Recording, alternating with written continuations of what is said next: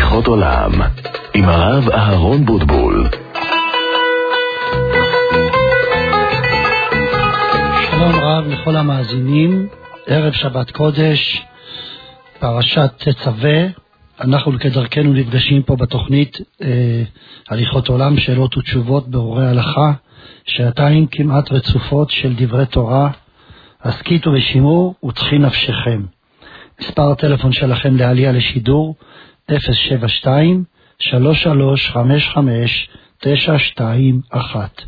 איתנו באולפן בבני ברק נמצא יוסף חן על הטכניקה, רוני גינדי על ההפקה, תודה למלפי ותם הברוכה. חזרו אלינו מהכותב, לא היו איתנו הרבה זמן, אבל עכשיו חזרו ונקווה שימשיכו להיות איתנו. אני אברך אותם בכל מילי דמיטב, אמן ואמן. לפני שאני עובר לשואל הראשון, קודם כל אני רוצה להדגיש ולומר שאנחנו כדרכנו רוצה לייחד את השיעור ואת התוכנית לעניין נשמתה של המרוחמת חנה בת מסעודה, שהשבוע פקידת שנתה, רוח השם תניחה בגן עדן, וכן יהי רצון ונאמר אמן. ושוב אני רוצה לחזור ולומר לכל הציבור, מספר הטלפון של בית ההוראה שלנו נתון לשירותכם כמעט בכל שעות היממה. יש לנו תלמידי חכמים מופלגים ממש שעונים לשאלות שלכם.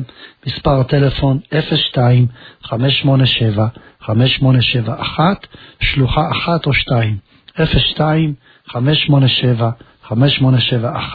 שלוחה 1 או 2. ונוכל כבר לעבור לשואל הראשון, בבקשה. שלום רב. כן? עדיין אין לנו מאזין? טוב, יש לנו כבר, כן, אני רואה שיש לנו על הצג, מאזינים. כן, בבקשה.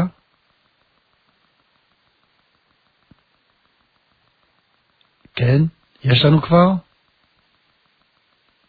טוב, אני רואה שלא כך, אז אני מציע עד שנעבור לשואל הראשון, אני אפתח בדבר תורה קצר, לעניין הלכתי שעסקתי בו השבוע. בשבוע שעבר נשאלתי, האם מותר לאדם, או לפני שבועיים נשאלתי, כן? שלום. שלום. בבקשה. כן, שלום. צהריים טובים. רציתי לשאול שאלה. כן, בבקשה. ידוע בהלכה ש... ילד קטן שהגיע לחינוך מצטרף לזימון, אבל לרמה זה רגיל מגיל 13. כן? כן, אז מה השאלה?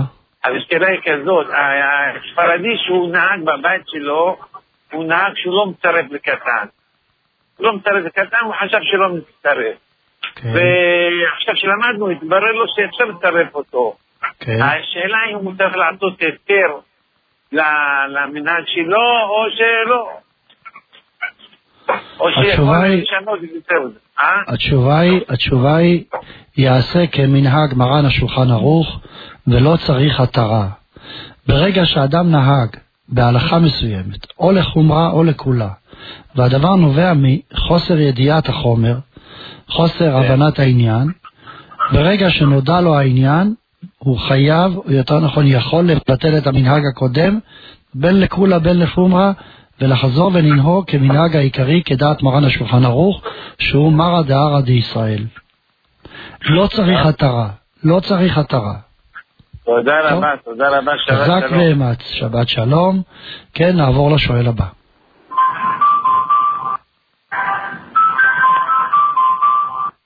שלום רב, בבקשה. אפשר לשאול? כן, בבקשה, אתה יכול לשאול. כוסות חד פעמים מקרטון לכל השנה, האם זה צריך לזה הכשר או לא צריך לזה הכשר? אתה מתכוון הכשר בקשר למה? בקשר... לכוסות חד פעמים מקרטון לשתייה חמה. לא צריך הכשר. לכתחילה עולה עדיף לקנות עם הכשר, אבל אם לא מוצאים עם הכשר... לא צריך הכשר. מתי צריך הכשר? לפסח. לפסח. עכשיו אנחנו לא בכל ימות השנה, אין מה לחשוש. טוב, בסדר, בסדר, תודה רבה. תודה רבה. נעבור לשואל הבא. שלום, כבוד הרב. כן, שלום, בבקשה. אח שלי שואל אם מותר לו לשחק כדורגל בשבת. בעיקרון מותר לשחק בכדור בשבת. משחק הכדורגל שהוא משוחק בחצר, במגרש, אני לא ממליץ עליו בשבת, כי זה אווירה של חולין. לרוץ אחרי כדור ובמגרש ולהתלוצץ ולצעוק ולצרוח, זה לא אווירה של שבת. אבל אם אתם שואלים האם מותר לשחק בכדור בתוך הבית, או בכדור פינג פונג קטן, או כדור טניס שולחן, דברים כאלה מהסוג הזה, התשובה היא מותר, אין בזה שום בעיה של מוקצה. תודה רבה, כבוד הרב. תודה, שבת שלום. נעבור לשואל הבא. כן, שלום כבוד הרב. כן, שלום, בבקשה. אני מצאתי עגלת טיולון של ילדים צמוד לפח. האם אני צריכה לעשות על זה השלבת אבדה? אני חושב שלא. נמצא ליד הפח, אנשים מניחו את זה כדי שיקחו. אוקיי. עוד שאלה, האם מותר להטמין, כאילו לשים מגבת מעל סיר בשבת? כאילו לא מהצדדים, רק למעלה. בשבת עצמה? כן. טוב, לפי האשכנזים מותר, לפי הספרדים יש בזה מחלוקת. מי שמחמיר תבוא על הברכה, מי שמקל יכול להקל, להטמין רק הטמנה חלקית, אני מדגיש הטמנה חלקית. המחלוקת היא בין מרן להרמה, האם הטמנה חלקית נקראת הטמנה או לא. לפי הרמה מותרת הטמנה חלקית, לפי המרן אסורה הטמנה חלקית, אבל הרב עליו השלום כותב שמי שמקל בהטמנה חלקית בשבת יש לו על מה לסמוך, אף על פי שמרן אסר, מכמה טעמים. קודם כל מדובר בהטמנה על פלטה. דבר שני, יש לנו זכור ליצחק בשם מרן בן חביב שכותב שיש מנהג שלא קיבלו את החומרה הזו של מרן. לכן מי שמקל יש לו על מה לסמוך לעשות הטמנה חלקית, אני מדגיש חלקית. הטמנה מלאה אסורה באופן מוחלט. מה זה הטמנה מלאה? לקחת את הפיתה או את הרחמניה ולהניח אותה מתחת למגבת שמונחת על גבי המחם. זה דבר שאסור בשבת, והרבה אינם יודעים את ההלכה הזו. צריך לדעת את זה שזה איסור גמור. אבל אם אני רוצה להניח פיתה או לחמניה או חלה, שחצייה יהיה בפנים במגבת וחצייה יהיה בחוץ, מי שמקל יש לו על מה לסמוך. טוב? אני רוצה לשים מעל סיר חמין נגיד. אם את מניחה על סיר חמין, מותר, אין בזה אפילו צד של חומרה. מותר לשים למעלה? כן. אוקיי, זה בסדר, תודה רבה. בבקשה, בבקשה, שבת שלום. נעבור לשואל הבא. הלו? שלום רב, בבקשה. שלום וברכה, קודם כל תודה רבה לשיעורים המחכימים. תודה. רציתי לשאול שאלה, אמי עליה שלום נפטרה בי"ג באדר לפני 9 שנים. בשנה רגילה או בשנה מעוברת? בחודש הבא, בחודש אדר ב', יוצא שזה יוצא בשבת. רציתי לדעת מתי אנחנו עולים לקבר, מתי אנחנו עושים את הסעודה, כל הדברים שצריכים לעשות. טוב, אז נעשה ככה.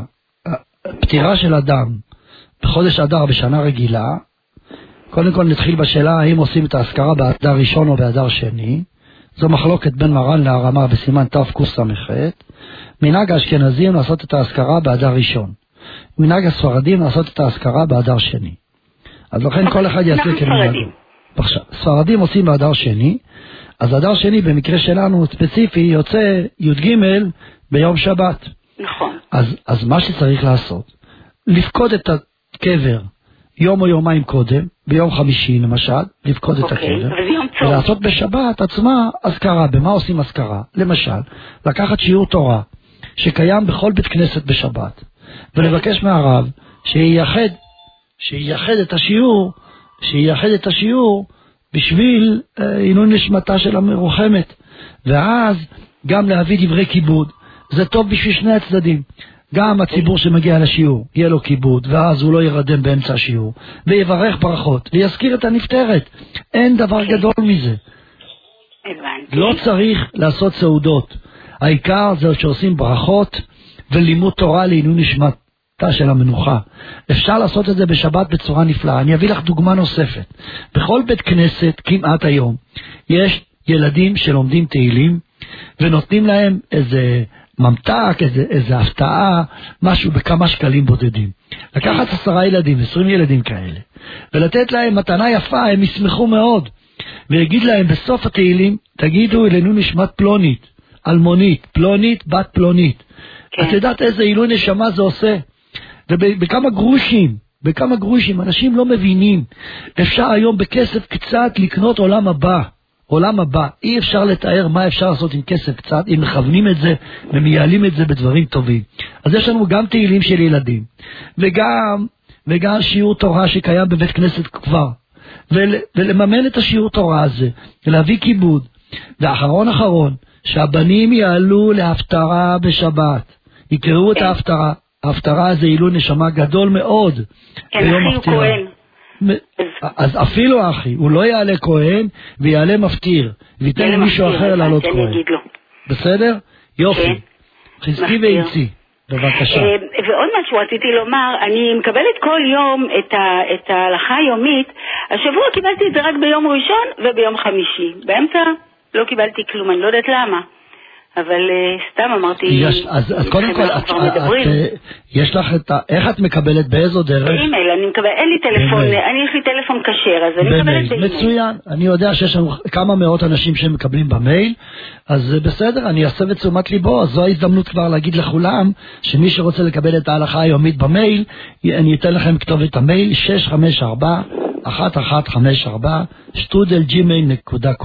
אני אעשה בתשומת ליבו של מי ששולח, אולי הייתה פה איזו תקלה, בעזרת השם זה יתוקן.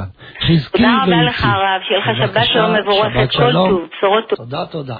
נעבור לשואל הבא. שלום עליכם כבוד הרב. שלום רב, בבקשה. שלום עליכם אורנו ורבנו, פשוט נהנים ממך כל שישי. תודה להם. תודה, בבקשה. רבנו, לגבי עניין סעודה, רציתי לשאול, כאשר אדם הולך לשירותים באמצע סעודה, שהוא חוזר לסעודה, האם נותן לאדם בברכה או בלי ברכה? אז מרן השולחן ערוך כתב שאדם שנכנס לשירותים באמצע סעודה וחוזר לאכול לחם, חייב ליטול ידיים עם ברכה.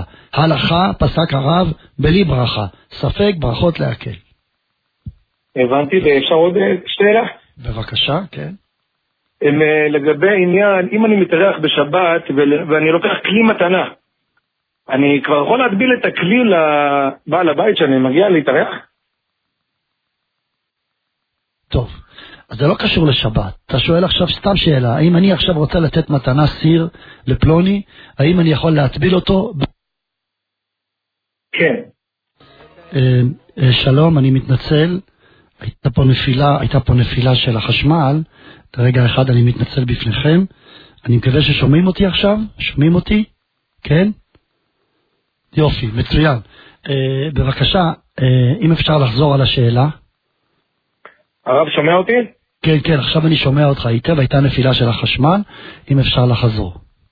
כן, אני חוזר על השאלה. יש לי עוד 2 שאלות בבקשה. אם אני מתארח אצל אדם כלשהו, אני יכול להביא כלי מתנה ולהגדיל אותו לפניכם? טוב, אז אני חוזר. יש מחלוקת בפוסקים. כשאדם נותן מתנה לחברו כלי, האם הוא יכול להטביל אותו בעודו ברשותו, או שצריך להטביל אותו כשזה מגיע לרשותו של הלקוח, הקונה. אז התשובה היא, לכתחילה צריך להקפיד שהטבילה של הכלי תעשה ברשותו של הקונה והמקבל את הכלי. ואני אסביר למה. כי אם אני עכשיו קונה את הכלי בשביל לתת אותו מתנה, זה אומר שלא קניתי אותו בשביל להשתמש בו בשביל כלי לאוכל, אלא בשבילי הכלי הזה אובייקט של מתנה. יש אומרים שכלי שהוא אובייקט של מתנה לא חלה עליו חובת טבילה. ולכן, אם אני מטביל אותו עכשיו, זה נקרא שהטבלתי אותו בפטור. ואם עכשיו יבוא... אני אתן אותו מתנה לחברי, וחברי מקבל אותו בשביל להשתמש בו לאוכל, נוצר עליו חיוב. ומה שהטבלתי קודם לא מועיל לזמן החיוב, כי צריך להטביל אותו בזמן החיוב, ואני הטבלתי אותו בזמן הפטור. לכן, לכתחילה בשום פנים ואופן לא להטביל כלים. לכן, אם תבוא עכשיו חנות כלים, ותגיד לכל הלקוחות שלהם, רבותיי, אנחנו עושים מבצע, כל הכלים שלנו טבולים, זה לא יעזור. למה? כי החנות לא קונה את זה בשביל להשתמש. החנות קונה את זה בשביל למכור. אז זה נקרא כלי שעומד לסחורה. כלי שעומד לסחורה פטור מטבילה. אז יוצא שהוא טבל אותו בזמן שהוא פטור. ואחר כך אני לוקח אותו אליי, ואז אני נעשה בחיובה. והפטור לא מועיל לחיוב. לכן שאלת שאלה יפה, וזו ממש שאלה מאוד מאוד יפה. אני אכניס את השאלה הזו להלכה יומית. ממש מתלמידה יותר מכולם, זו שאלה מאוד יפה. אני ממש אשתמש בה בשבוע הבא להלכה יומית. כלי שתבלו אותו ברשות החנות. ואותו דבר לגבי אדם שנותן מתנה. בסדר גמור, מה השאלה השנייה? השאלה הבאה שלי לגבי עניין שירותים, האם זה הפסק לעניין ברכות הנהנים? יפה, שאלה טובה, גם היא שאלה יפה. הרב עליו השלום בספר הליכות עולם כתב שאם אדם שותה משקה ובאמצע שתיית המשקה אפילו שדעתו לחזור ולשתות, והולך לשירותים וחוזר, חייב לחזור ולברך שהכל נהיה בדברו, כי זה דין כמו שהוא יצא מבית לבית. מרן השולחן ערוך, בסימן קוף ההלכת, כתב שאדם שמשנה את מקומו מבית לבית, חייב לחזור ולברך. אומר הרב, שירותים זה כמו מבית לבית. אבל, יש לנו ספר, מעריקש, סליחה נזכרתי, ברוך השם, מעריקש, ועוד כמה מהגדולים שחלקו. ואמרו שיציאה לשירותים בתוך הבית לא מהווה שינוי מקום, לכן אפשר לומר שהרב קצת חזר בו מההלכה הזו, ולכן הרב אמר לי בעל פה שבדיעבד אם אדם יצא לשירותים לא יחזור ויברך, אבל הטוב ביותר לחייב את עצמו לחזור ולברך. מה הוא המליץ לעשות? לי הוא אמר ככה לעשות. אם אתה עכשיו שותה משקה ובאמצע שתיית המשקה נכנסת לשירותים ואתה חוזר, צא החוצה מפתח הבית ותחזור, ולכולי עלמא תחייב את עצמך בברכה, כי זה נקרא יציאה מחוץ לבית, ואז כולי עלמא מודים שחייב לחזור ולברך. כן, בבקשה, מה השאלה נוספת? צריך להיות מתחת כיפת השמיים או לאו דווקא בתוך הבניין? יציאה מפתח הבית לחדר המדרגות, נחשבת יציאה מבית לבית. אוקיי, תודה רבה. בשאלה האחרונה, הם שאלו אותך את זה בעבר, אני פשוט לא זכרתי את התשובה, לגבי עניין מהנחת תפילין של רבנו תם. כאשר אני שומע קדיש באמצע רבנו תם שאני מניח, אני יכול לענות אמן? התשובה היא, אדם צריך שלא להיכנס לסיטואציה כזו. קודם כל, חכם עיניו בראשו. אדם שיודע שהוא הולך להניח תפילין של רבנו תם, יקפיד לא להניח בזמן שאומרים קדיש, בזמן שעושים חזרת השץ, בזמן שהוא צריך לענות. בדיעבד, אם הוא התחיל להניח, ונקלע למצב של קדיש, יענה אמן. אבל לדעת רבנו זרחיה הלוי בעל המאור, אסור לענות בין תפילין של ראש, תפילין של יד, וגם בתפילין של רבנו תם, ולכתחילה צריך לחוש לדבריו. ולכן פסק הרב, שאדם ירא שמיים שמניח תפילין דרבנו תם בציבור, יקפיד תמיד להניח את זה לא בזמן קדישים. אני עושה את זה בזמן יחסדך. דהיינו, אמרנו תחנון, אמרנו חצי קדיש, עכשיו הציבור מתחיל יהיה חסדך אשרי שבטך, זה הזמן להניח תפילין של רבנו תם. ואז אני קצת מתעכב, אבל אני מרוויח שאני לא נכנס קדיש באמצע בין תפילין של ראש תפילין של יד של רבנו תם. חזק ואמץ, תודה רבה, שבת שלום. תודה רבה רבה כבוד הרב. נעבור לשואל הבא. שלום רב, בבקשה. הרב, כן, בבקשה, שלום, כן. שר כוח קודם כל על התוכנית. אני גרה בקומה 11, ובבניין אצלנו מפוזרות עגלות לסופר, של סופרים. השאלה שלי, האם מותר לי לקחת ולהשתמש בעגלות האלה, על מנת שאני אעלה את הקניות לבית? טוב, את אמרת להעלות את הקניות, בעיקרון אסור להשתמש בעגלה של סופר, לא לשימוש שהיא מיועדת לה. העגלה של הסופר מיועדת לשימוש בתוך המרחב של הסופר בפנים, ואם אדם משתמש בעגלה של הסופר מחוץ לטווח של המרחב, זה ודאי נקרא שואל שלא מדעת, ושואל שלא מדעת נקרא גזלן. תחת עם זאת, חובה על כל יהודי שרואה עגלות של הסופר בתחתית של הבניין שלו, להתקשר לסופר ולהודיע לו שיש עגלה לידו, כדי שהסופר יבוא ויקח. כדי לקיים מצוות השבת אבדה.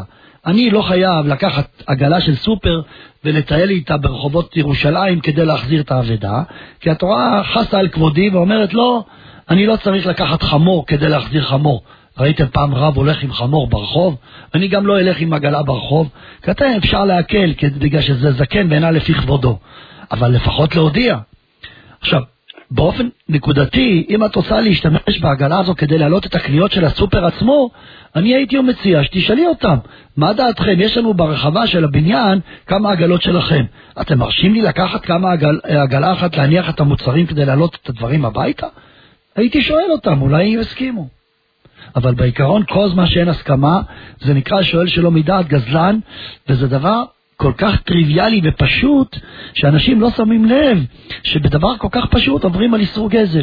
כמה צריך להימנע מזה? טוב? כן. רגע, יש לי עוד שאלה, כבוד הרב, סליחה. האם מותר לי להפעיל מכונה, אני מתפללת כל בוקר שחרית עם עמידה והכל, האם מותר לי, לפני שאני מברכת ברכות השחר, להפעיל מכונת כביסה? טוב, מרן השולחן ערוך כתב שאסור לפני תפילת שחרית לעשות דברים גשמיים. רק דברים של מצווה. למה? כי זה זלזול בחובת התפילה.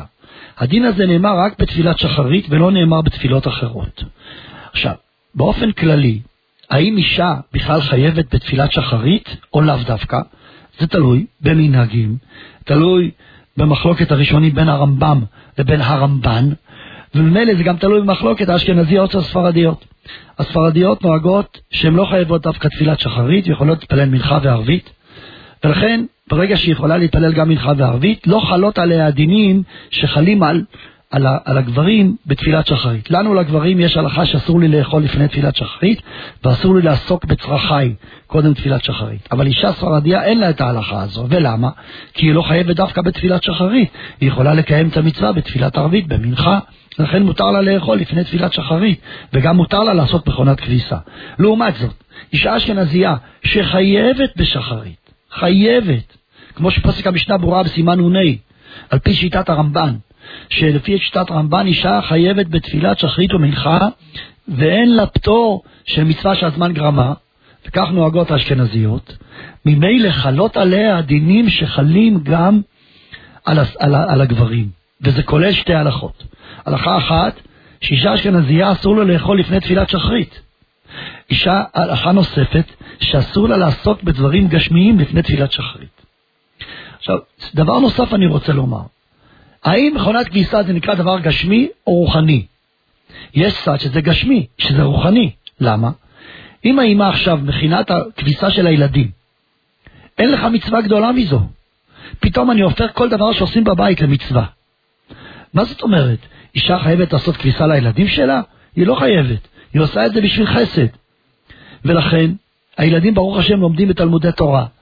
הבנות לומדות במסגרות דתיות, שומרות על תורה ומצוות, ואני עכשיו מכינה להם כביסה, אין לך מצווה גדולה מזו.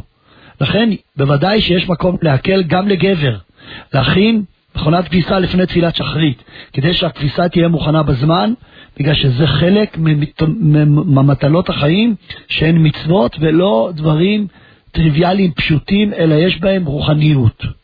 אני אומר אותו דבר גם, עוד דבר אני חושב, שגבר עושה את זה, הוא גם מרוויח מצווה נוספת. מה המצווה? הוא עוזר לאשתו, זה חסד. אז הוא עושה גם חסד, אז בוודאי שמותר לעשות את זה לפני תפילת שחרית. לכן, מכוח כל מה שאמרתי, העניין מותר. בבקשה.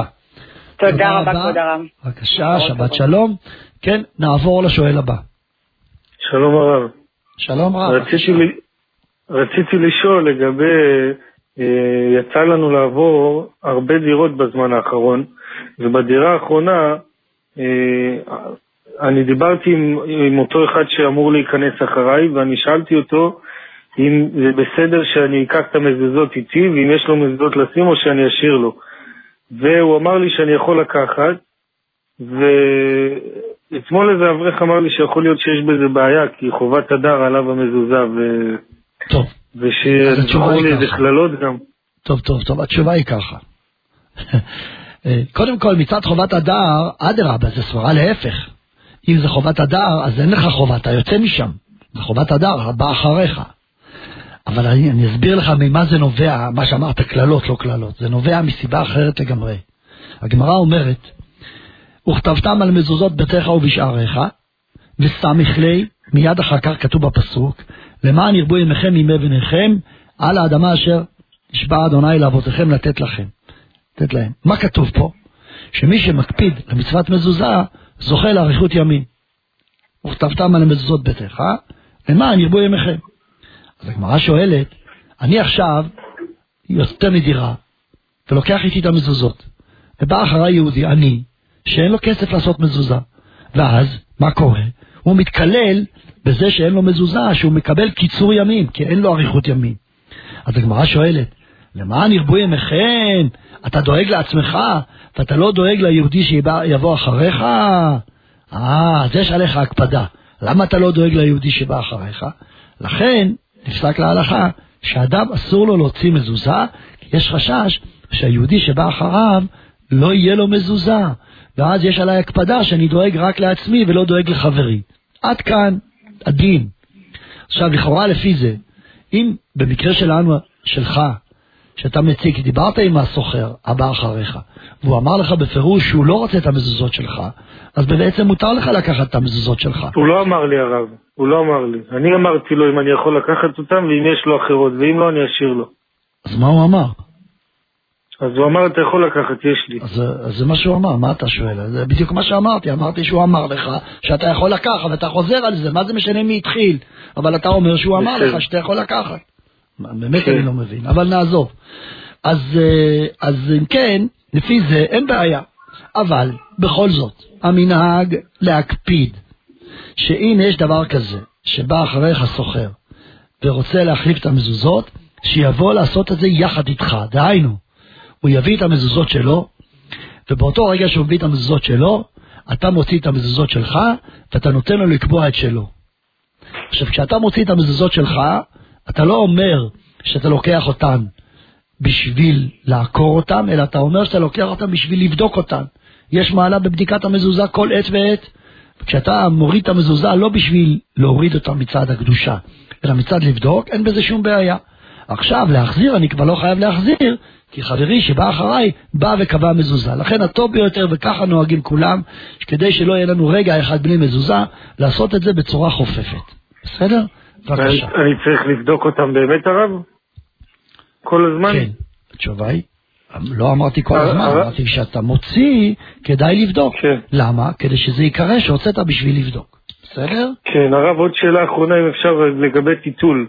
טיטול בשבת, יש בעיה לסגור את הדבק שלו שמסיימים איתו? התשובה היא, כיוון שהיום הדבק הוא עשוי מסקוץ' ולא ממש מדבק, אפשר להקל. אבל אם מדובר בסרט דבק אמיתי, אסור להדביק את הטיטול עם דבק אמיתי משום מלאכת תופר. בבקשה.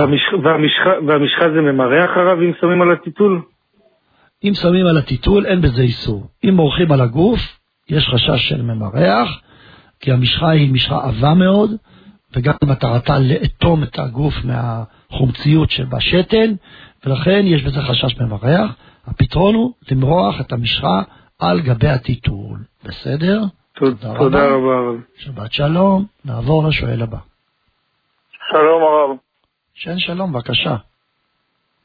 הרב, רציתי לשאול לגבי משחקי קופסה בשבת, שחמט, כאלה, אם אפשר לשחק או שלא, שיש כל מיני משחקי חשיבה, או שזה בעיה. התשובה היא מותר לשחק במשחקי חשיבה, לבד מכמה משחקים ספציפיים שאסור, כמו למשל פאזל, כמו למשל מונופול, שיש בהם חשש כשתרי הדיוטות ומסע ומתן של קנייה ומחירה, או כמו למשל פלסטלינה, שיש בזה מישהו מכה בפטיש ומצייר, וזהו. אבל סתם, שיש בשחמט, כל מיני משחקי חשיבה כאלה, מותר. בוודאי, כן, מותר. תודה רבה רבה. חזק ואמץ, תודה לך, חזק ואמץ, נעבור לשואל הבא. שלום, כבוד הרב. כן, שלום, בבקשה. שלום, אם השארתי אור דלוק בחדר, ואני רוצה לחסות את זה עם נייר כסף או עם איזה בת כלשהו, האם מותר לי לעשות את זה וליהנות כאילו מהחושך? בוודאי, לחסות את המנורה אין בזה שום איסור. לחסות, אבל אני לא ממליץ לחסות המנורה עם בד, כי יש חשש שהבד הזה יכול להישרף, כי המנורה מאוד מאוד חמה. אבל אין בעיה הלכתית כלשהי לצפות את המנורה ולחסות אותה בצורה כזו שלא יהיה אור בחדר. כי אני לא מכבה את המנורה. המנורה ממשיכה לדלוק, רק אני מחשיך את האור שלה, אבל לא קיביתי אותה. טוב? אוקיי, ומותר לי כאילו לחתוך את הנייר כסף בשינוי או משהו? לא, לא, לא. רק אם יש נייר כסף... לחתוך את הנייר אסור גם בשינוי. גם בשינוי כשאני חותך זה איסור דרבנן, אומנם זה שבות לשבות, אבל זה תרי דרבנן, אנחנו לא מתירים בחזו קלות לעשות שתי מלאכות דרבנן. רק במקום צורך גדול, סיבות מיוחדות, אבל לא במצב סטנדרטי. טוב? אוקיי. בבקשה. טוב, תודה רבה. שבת שלום. כן, נעבור לשואל הבא. שלום כבוד הרב, רציתי להודיע הודעה ולשאול שאלה. אז אפשר להודיע לנו, יש קו של זיכוי הרבים קודם 5 דקות דברי תורה, אז אם הציבור יכול לרשום 0733-570-420, אני חוזר 0733-570-420, זה ההודעה. מי אומר את הדברי תורה האלה? מי אומר? כל יום רב אחר, פעם אחת הרב יוספי, פעם הרב יגאל. כל יום רב אחר אתם עושים? 5 דקות. טוב, חזק ואמץ. רציתי לשאול, אדם שהוא הולך אחרי רבותיו והסקורה שהירוחה, עכשיו רבותיו אומרים לו דברים שהוא לא כזה מבין. יש עיר שאומרים לו להצביע משהו מסוים, והוא לפי הסקרים שהוא רואה, הוא אומר זה בל תשחית להצביע. האם הוא עבר פי כן צריך להצביע, או שיש גם שטוענים שאם זה עיר חרדית, והמתמודדים רק חרדים, אז אין פה... הם עניין להצביע, אז הם לא מקשיבים לרבנים, אם צודקים או לא. טוב. מה אני אגיד לך? אני מעדיף לא לענות לשאלה הזו. מה שאני אגיד אני מסתבך. אתה מבין? אז לכן אני מציע שאולי תשאל רבנים אחרים שיש להם דעה יותר מגובשת. גם לי יש דעה מגובשת, אבל אני לא רוצה לענות אותה. אני מצטער, טוב? תודה רבה, חזק ואמץ. שבת שלום. נעבור לשואל הבא. שלום רב, בבקשה. האם מותר לשחק 5 אבנים בשבת?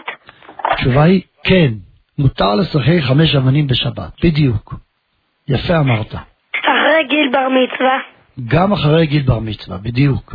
מותר לשחק 5 אבנים בשבת, זה לא מוקצה, כי האבנים הללו מיועדות למשחק, וזה כלי לכל דבר, אין בזה דין מוקצה, מותר לשחק, בבקשה. תודה רבה רב. בבקשה, חזק ואמץ, נעבור לשואל הבא. שלום. שלום. הרב, רציתי לשאול, אם מותר לשחק משחק שקוראים לו סיכום. טוב, עכשיו, אתה יודע, יש כל כך הרבה משחקים, וכל פעם צריכים לפרק לי, מה זה המשחק? אתה מבין? מה זה? זה משחק כאילו שמטילים בו קוביות, ולפי זה, מי שיוצא נגד מספר גבוה, הוא המנצח, הוא מקבל מדינה. לפי מי שיוצא מספר הכי גבוה. זה כל תהליך המשחק. ומה אחר כך? זהו, ככה כובשים מדינות, לפי קוביות. ככה זה. איך כובשים? אם נגיד, כי יצא לי מספר 10, אז מה יש לי עכשיו מספר 10? נגיד, זה 2 קוביות. זה רואה, למי שיוצא מספר יותר גבוה, התוקף נגד הנתקף, מי שזה מספר יותר גבוה, לא יורד חיילים מאותה מדינה. טוב, מותר. זה לא מסע ומתן, זה לא מקח וממכר, אפשר לשחק במשחק הזה, כן. וקטן? קטן זה ממש מסע ומתן ומקח וממכר, צריך להימנע מלשחק בו. אני ממש מצטער, זה משחק של אסטרטגיה. דרך אגב, אני בדקתי בקטן וראיתי שההצהרה של המוכר, המוציא לאור של המשחק, שהוא כותב בפורש שהמשחק הזה מיועד ליצור מיומנויות מסחר. כלומר, המטרה של המשחק היא כדי ללמד את הילד להיות סוחר.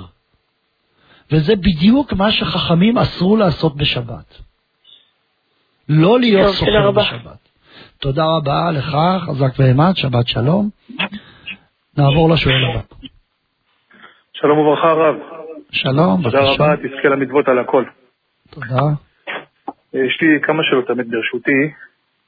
קודם כל אחד, זה איזשהו קניון שביום בהיר הוא אומר לחנויות שלו, שנמצאים שם בקניון שתכירים את החנויות, הוא אומר להם שצריך לפתוח בשבת. והוא אומר, תעשו איך שאתם עושים, תעסיקו גוי במקום. אנחנו פותחים את המקום בשביל ערבים מבית לחם, שאנחנו מביאים לפה, והם עושים את הקניות שלהם, רק בשבת. קודם כל, רציתי לשאול לערבים, יש לזה היתר לדבר הזה?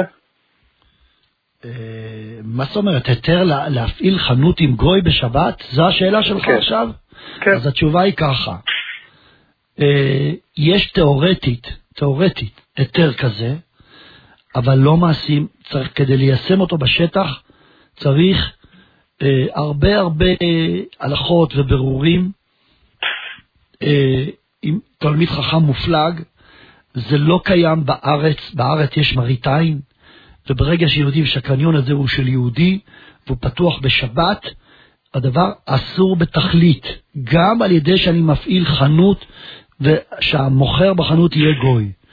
אין היתר. ההיתר הוא יכול להיות, למשל להביא דוגמה, אם יש לי חנות בדיוטי פרי בסקנדינביה, באיזה מדינה שאין בה יהודים, מלזיה, כן?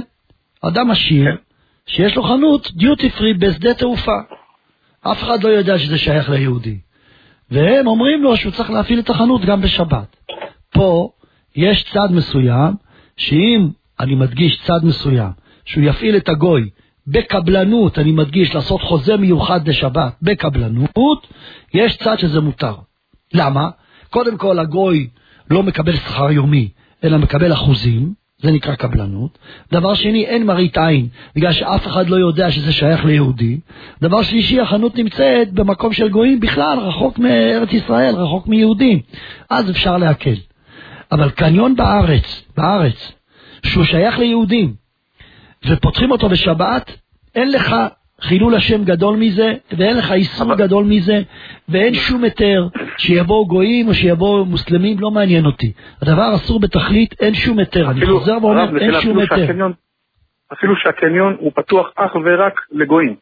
אין שם יהודים שנכנסים לקניון הזה. הוא נמצא בארץ ישראל. ממש ככה? אין גויים יהודים. כן, ממש ככה הרב. הם מביאים קבוצות, לא, הם מביאים קבוצות מיוחדות. למה? אבל זה פתוח, יהודי יכול לבוא. לא, לא, לא, אי אפשר להיכנס לשם הרב. לא, לא. אי אפשר להיכנס לשם היהודים. הם מביאים קבוצות מיוחד, אף אחד לא מודע בכלל שהקניון פתוח, הם פשוט מביאים קבוצות מבית לחם, מכל מיני מקומות, קבוצות מאורגנות, קבוצות לשם על קניות. החנות נקראת סגורה? או פתוחה? החנות נקראת סגורה או פתוחה? היא פתוחה, מה זאת אומרת? היא פתוחה רק בשבת. אז עדיין יש מראית עין, אז מה אתה אומר לי? יש מראית עין. הרי כולם יודעים שהקניון הזה שייך ליהודי. יהודי אסור לו לפתוח חנות בשבת, זה גופה שהוא פותח חנות בשבת, זה מראית עין. מה אכפת לי מי קונה? קונה גוי או קונה יהודי? אני אסור לי לפתוח חנות בשבת. אלא מה?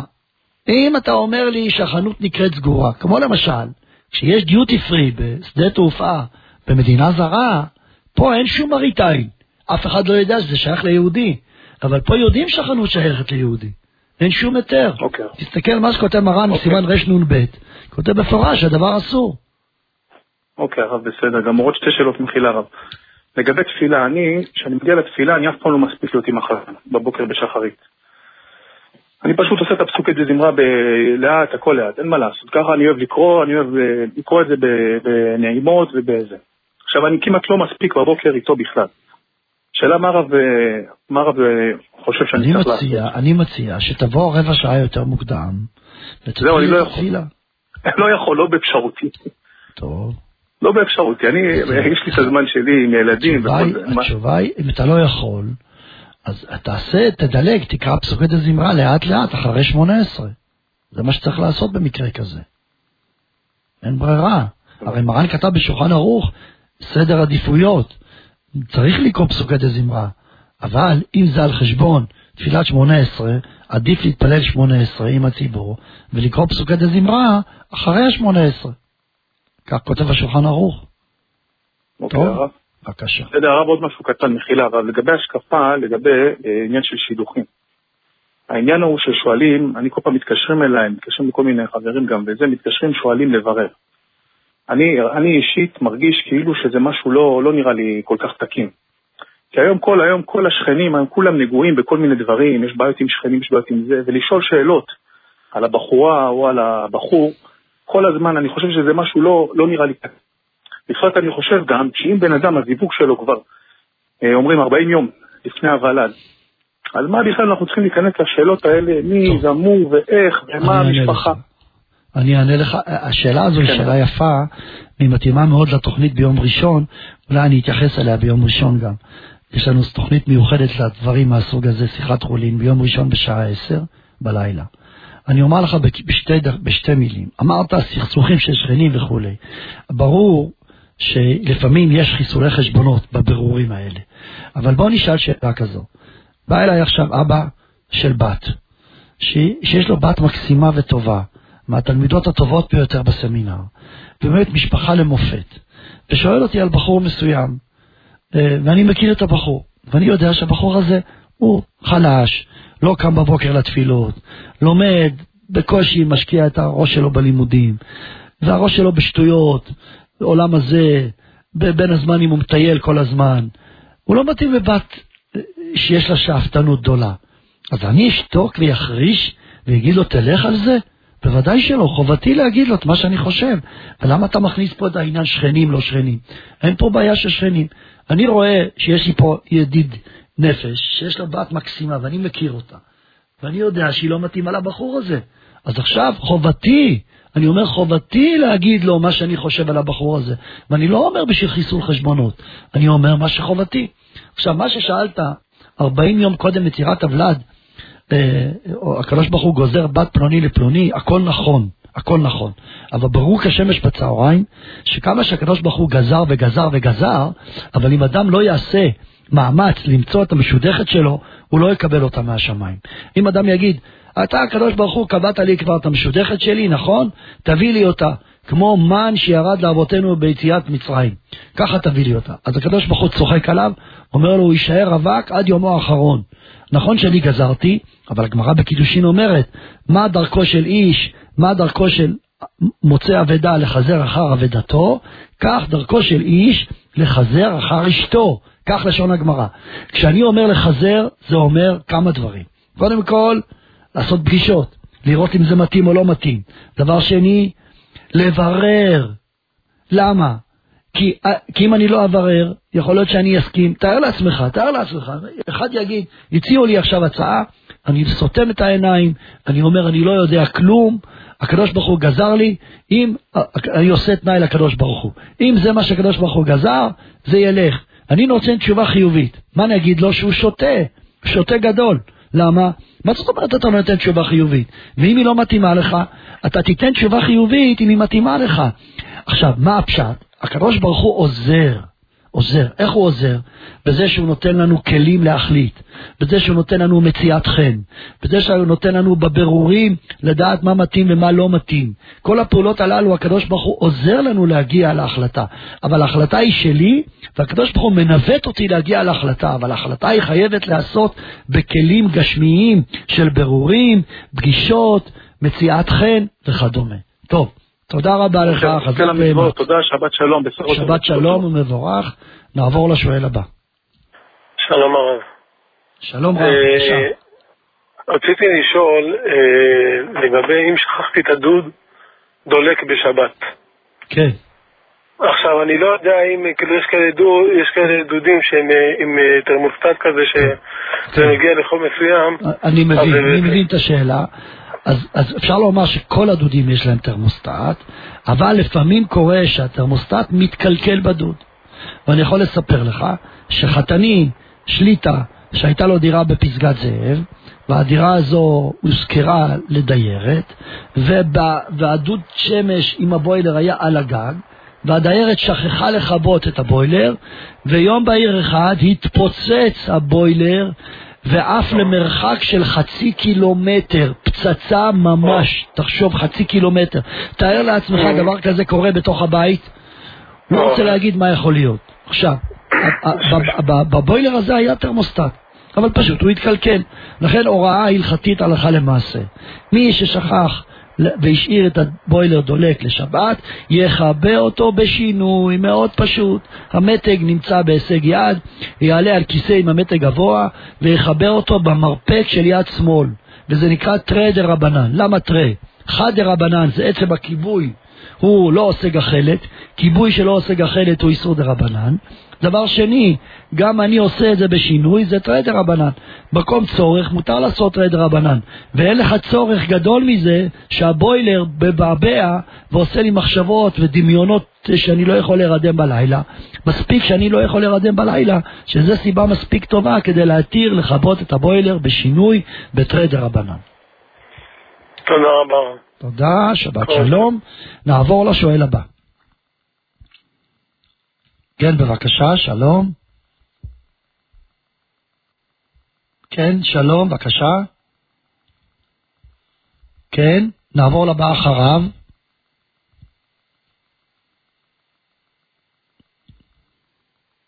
כן, שלום. טוב, אני מתנצל בפניכם, יש לנו על הצג, אני רואה פה במחשב 15 מאזינים. כן, בבקשה, שלום לך. שלום, הלו. כן, בבקשה, אתה נשמע, מה שאלתך? השאלה שלי כזאת, בשבת האחרונה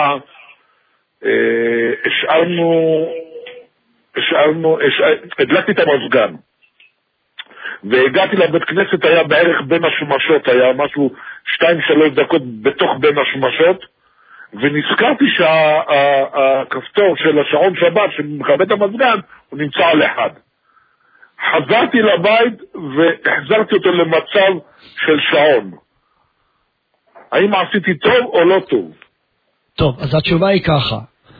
בשבת אסור לעשות את זה. אם אתה עושה את זה בשבת אסור. תהיינו, אם המזגן דולק והוא לא נמצא במצב של שעון שבת, אסור להעביר אותו למצב של שעון. ולמה? כי ברגע שאני מעביר אותו למצב של שעון, אני בעצם עושה כיבוי שיבוא לאחר מכן. אבל בבין השמשות מותר לעשות את מה שעשית. תודה רבה, שבת שלום. אנחנו נסתיימים פה את השעה הראשונה שלנו. אנחנו בעזרת השם בשעה הבאה נמשיך בשעה נוספת במדור דעת ותורה. יישארו עמנו בהזנה, בינתיים היו שלום.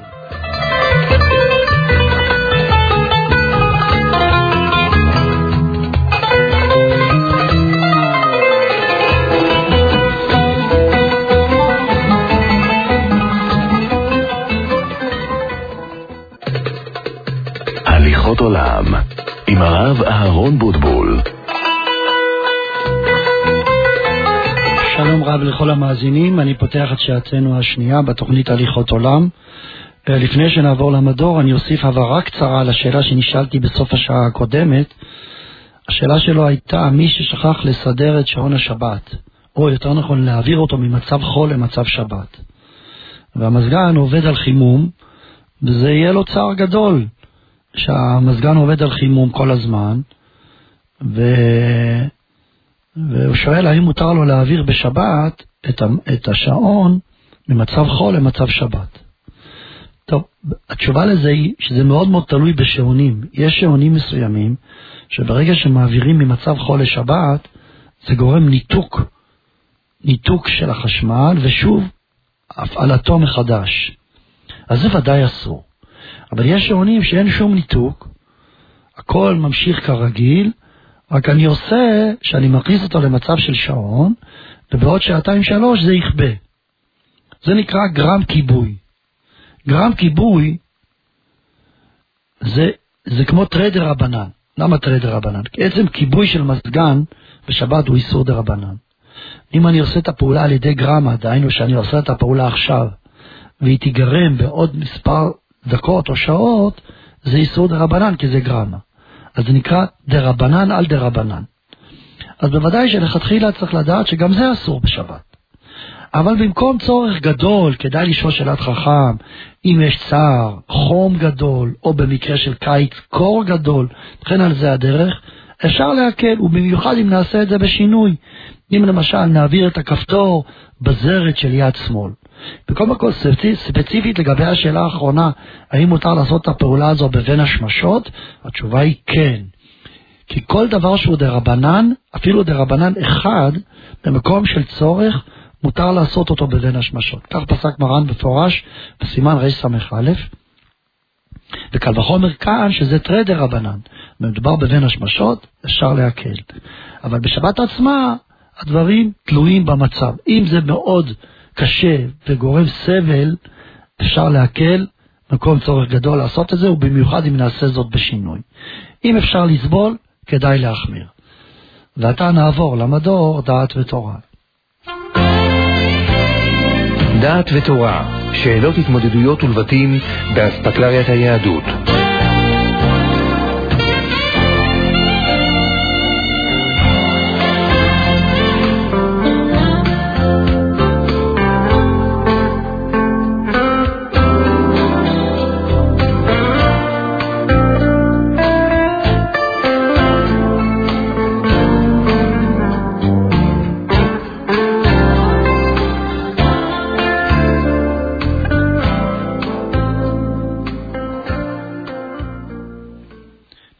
יש טרנד לאחרונה, במיוחד בתקשורת החילונית, שבכל הזדמנות שמזכירים ציבורים, מפרידים בין הזכרים לנקבות, ומקדימים את הנקבות קודם. למשל, דובר צה"ל פותח בהכרזה ואומר, האזרחיות והאזרחים, החיילות והחיילים, החטופות והחטופים. וחוזרים על זה לאחרונה בצורה מאוד מאוד בולטת. אתם יודעים שמבחינת תקנית לשונית, בעברית, שבסיסה הוא לשון הקודש, כשיש קבוצה של בני אדם, ויש 100 נשים, ויש גבר אחד, כשמדברים על הקבוצה הזו, צריך לדבר עליה בלשון זכר. וזה מאוד מקומם את המודרניזציה החילונית. מה פתאום? מה, אנחנו לא יכולות לבטא את עצמנו? למה אנחנו מתבטלות כלפי הזכרים? גם אנחנו בני אדם. ולכן, כאשר יש תערובת של נשים וגברים, חייבים לתת ייחוד לנשים בייחוד לבד, ולגברים בייחוד לבד. חטופות וחטופים. ולא רק זה, אלא להקדים את הנשים תחילה. כמובן שהכל הבל הבלי. ואם התורה הקדושה לא עושה את זה, בכוונת מכוון, בוודאי שיש פה סיבה. ואם בלשון הקודש שהיא הלשון שבה ניתנה התורה, תורת אלוקים, חיים, כך מבטאים, אז בעצם יש פה כוונה מכוונת לכך. כביכול, האישה היא תפלה לאיש. וזה הדבר שמקומם את הציבור הפמיניסטי. למה האישה תפלה לאיש? ואני אביא עוד כמה דוגמאות. מבחינה הלכתית טהורה, אישה ספרדיה שמתחתנת עם אשכנזי, היא מקבלת את החומרות של אשכנזי. ולהפך, אישה אשכנזיה שמתחתנת עם ספרדי, היא מקבלת את הקולות של הספרדי. ולמה זה כך? בגלל שיש הלכה, שאם אדם עובר ממקום שנהגו למקום שלא נהגו, או להפך, מקבל עליו חומרי מקום שבא לשם. כאשר אני מעתיק את מקומי, מעיר מסוימת שנהגו הלכה מסוימת, ואני מגיע למקום אחר שבו נוהגים אחרת, אני צריך להתבטל למקום שאני מגיע אליו. עכשיו בוא ונשאל, מה קורה כששני בני זוג נישאים, ובונים את ביתם יחד? האם פירוש הדבר שהאיש מעתיק את מקומו למקום האישה, או פירוש הדבר שהאישה מעתיקה את מקומה למקום האיש? התפיסה התורנית אומרת שהאישה מגיעה למקום האיש. וזה בעצם היסוד, שבעצם כאשר אישה נישאת, היא מאבדת את שם משפחתה, וחוזרת להיות בשם משפחתו של בעלה. ככה התפיסה מקדמת דנא. כמובן היום, שוב, המודרנים ביקלו את זה, והפכו אישה אחת שעברה 3 גירושין עם 4 שמות משפחה. בגאון גדול מפרסמים את זה בלי להתבייש. כמובן הכל עקום, עקום על עקום. אבל זה למשל דוגמה שתמחיש את היסוד של התורה והיסוד. אבל מה אנחנו היהודים שהולכים בדרך התורה ובמצוות נענה לביקורת הזאת שכביכול האישה תפלה לאיש ומונחת בקרן זווית. אני יכול לספר לכם שאני נחשפתי לסיפור אמיתי. בחור ישיבה אמריקאי שלמד בישיבת אור שמח, שזו ישיבה מיוחדת לאמריקאי שחוזרים בתשובה, ברוך השם חזר בתשובה והפך להיות בן תורה תלמיד חכם. לימים הוא יצר קשר עם אחותו שהייתה בארצות הברית, אישה מאוד משכילה, אינטלקטואלית גדולה בארצות הברית, משפטנית בכירה, והתחיל לטפטף לה דברי תורה ומוסר לחזור לחיק היהדות. וגם היא עלתה לארץ ונכנסה למחלקת הנשים בישיבת אור שמח והתחזקה מאוד. חלק מתהליך ההתחזקות בישיבת אור שמח הוא שלוקחים את הבחורים או את הבנות שמתחזקות ומצרפים אותם למשפחות חרדיות, במיוחד אמריקאים דוברי אנגלית, לשבתות, כדי שיתאמו טעמה של שבת. ואז אותה אישה אינטלקטואלית הצטרפה למשפחה אמריקאית חרדית, ידועה מאוד, מפורסמת, שאבא תלמיד חכם, מרם באיזו ישיבה מפורסמת, בשכונת אוסדוף בירושלים. והיא הייתה שם בשבת. אחר כך במוצאי שבת שאלו אותה, איך הייתה ההתרשמות שלך? אז היא אמרה, השבת מדהימה, היהדות מקסימה, אי אפשר לתאר את הטוב והמיוחד שיש בשבת. אבל יש לי קושיה אחת, שאין לי עליה תשובה. למה ראיתי פערים בין הזכרים לנקבות? למה ראיתי שהבנות כל הזמן עובדות ועובדות ועובדות, והגברים יושבים, נחים ונינוחים, שוב פעם פערים, פערי מעמדות? למה? זה היהדות? ועד כדי כך, שהקושיה הזו שלא נתנה לה מנוח, גרמה לה לשוב לארצות הברית, ולחזור בחזרה בשאלה. דבר שאני קראתי עם מסמכים, עם שמות, בצורה מדויקת מאוד. והדבר הזה עורר את מחשבתי, בעצם, רגע, האם זה נכון? האם הביקורת נכונה? מה נענה להם? אז אני רוצה להקדים ולומר, מה שקראנו בזמן מתן תורה. התורה אומרת, בזמן מתן תורה, שהקדוש ברוך הוא אומר למשה, כה תאמר לבית יעקב, ותגד לבני ישראל.